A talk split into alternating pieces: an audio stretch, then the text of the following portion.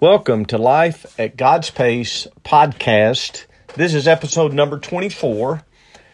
And uh, earlier today, I posted on the church's Facebook page and then uh, Life at God's Pace uh, Facebook page. I posted a letter that I wrote to uh, my flock, Temple Baptist Church, or I should say, to be more precise, uh, God's flock. I'm simply an under shepherd. And in that letter, I talked about ministry in the age of of glitz and glamour, glitz and glamour. Um, and really, the letter is a is a reflection meditation uh, that came that that came about when I was pre praying through Galatians earlier this year or late last year, whenever I was in Galatians, and I came across this verse. I want to set it up.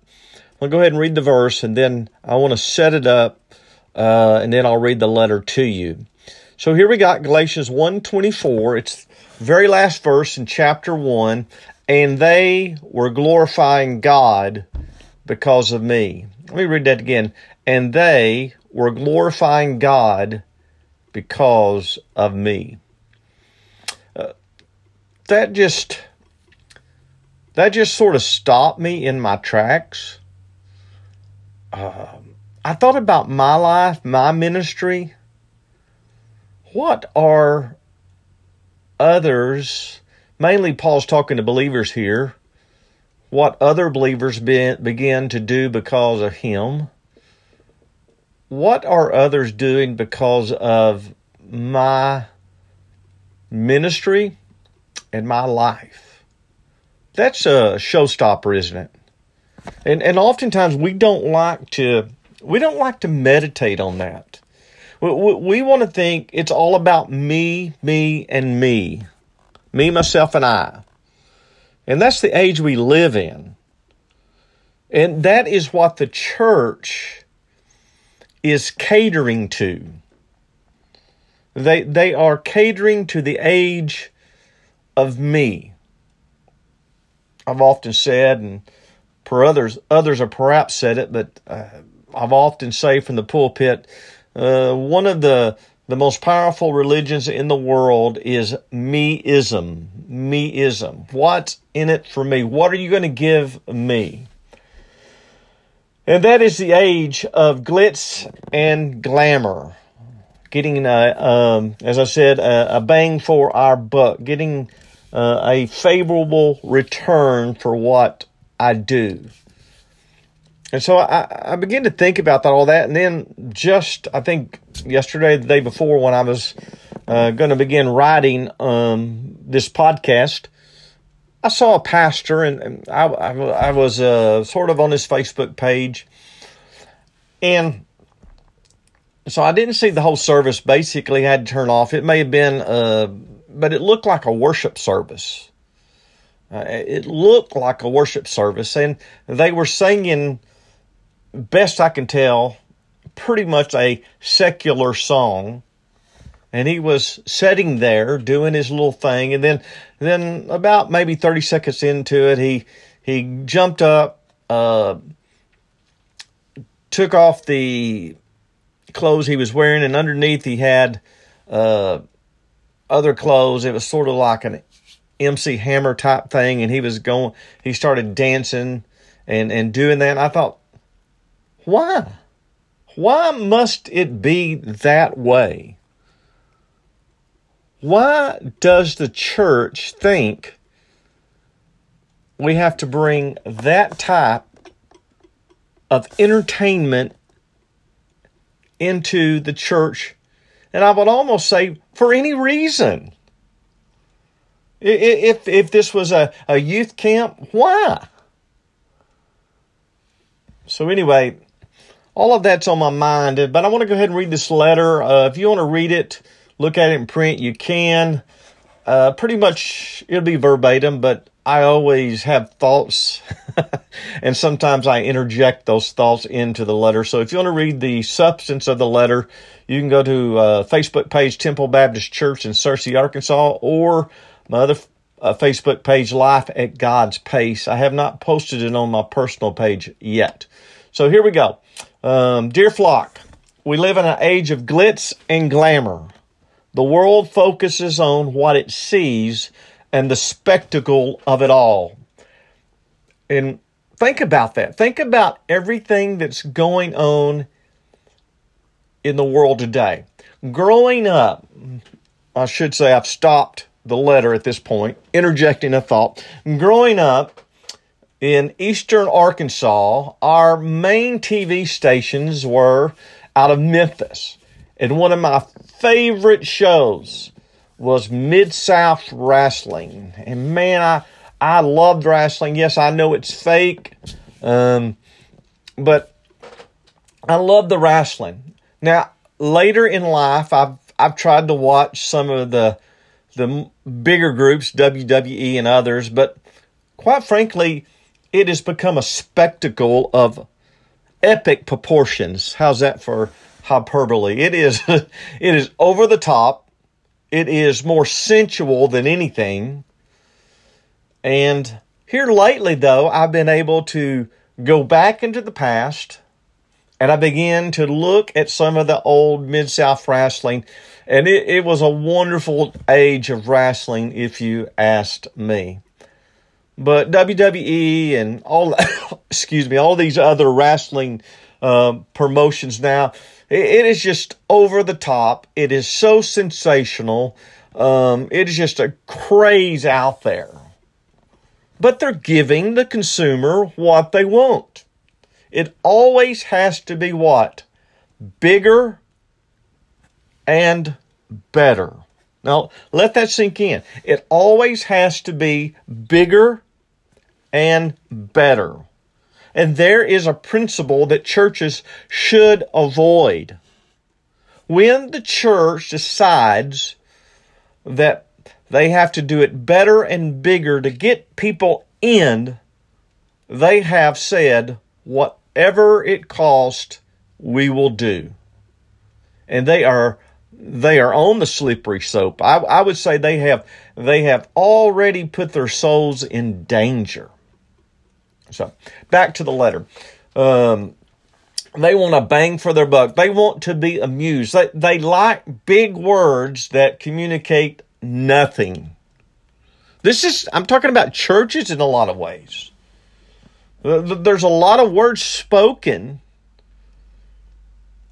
but it really communicates nothing. Many churches have been drawn back to the letter. Many churches have been drawn into the glitz and glamour mentality. Anything goes. Churches think that worship is a production, much like a Broadway show. They have lighting, turn the lights down, whatever. You, you see that. I even see this uh, uh, in how churches advertise, how, how they're appealing to the consumer. Uh, certain churches say we're focused on the family, something for everyone. That's simply not biblical. Now, back to it. We live in the age of style, not substance. This is seen in our over reliance on programs. I'm talking to churches now. We think programs are the solution. We have unwittingly, perhaps, and I want to think the best, we have bought into the reality that programs are the Messiah. They have become the idols in a church. And if you don't think programs are not an idol in the church, try to eliminate one. We focus, we no longer focus on holy living, we focus on programs. Now, before you think I'm against programs, let me say this programs are tools but they are not a substitute for living as missionaries in this fallen world. But programs are so uh, I hate to use the word worldly, but they're they're they're so of the world that most churches at some point will fall prey to worshiping the program and not the Messiah. So let me say this sentence again. Programs are tools but they are not a substitute for living as missionaries in the fallen world. In Galatians chapter 1, verse 24, the verse I read at the beginning of this podcast, Paul, rec- Paul recounts its entrance, his entrance into the ministry, his call into the ministry, and offers this evaluation. You can go back and read Romans chapter 1, 6 through uh, 24. There, Paul is beginning to defend his apostleship. He's defending the gospel. But at the end of chapter 1, he says in verse 24, and they were glorifying God because of me. He, he's rehearsed his call into the ministry, into public ministry. He is, he is saying, This is what God has done. And I would just say to our church, dear flock, this should be our ambition at Temple Baptist Church. This is why we do what we do. We want people honoring God. We want to be used by God so that others are glorifying God. Reminded of, uh, I think Romans chapter 1, chapter 2, I'm sorry.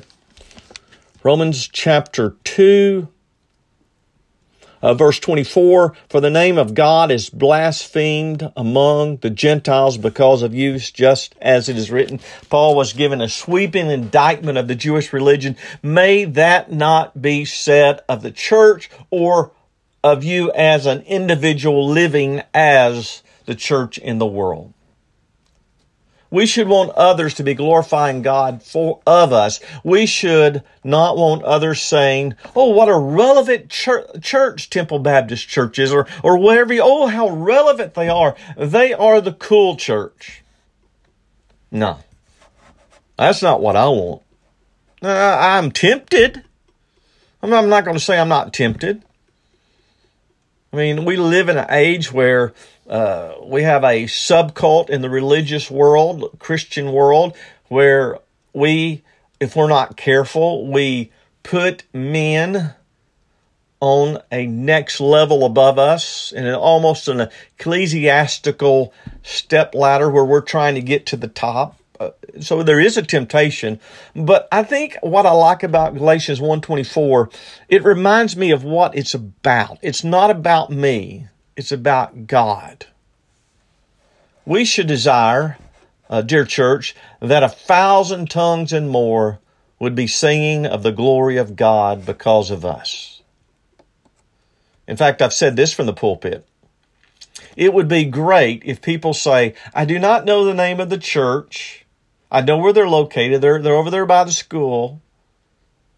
But man, I have grown to love God because of that church. This spiritual ambition cannot be achieved if we rest in programs, but it comes by resting in Jesus, by setting our mind on the things above, not the things of this age. Colossians chapter 3 verses 1 and 2. It comes by determining in our heart to live in such a way that people give glory to God because of us friends, I ask you, dear, dear church, I ask you, is there any greater achievement than Galatians 1.24? Well, I mean, there's ways to put it differently, but you get the question.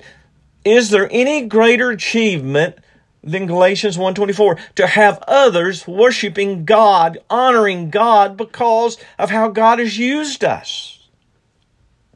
I ask you, what more can you do? Than to be used by God to bring Him glory. Friends, that is the blessing. And so to live at God's pace means we seek His glory above everything. It is to die to ourself and to live for Him. It is to thirst for God like we may thirst for water on a hot summer day. So, what are you thirsting for?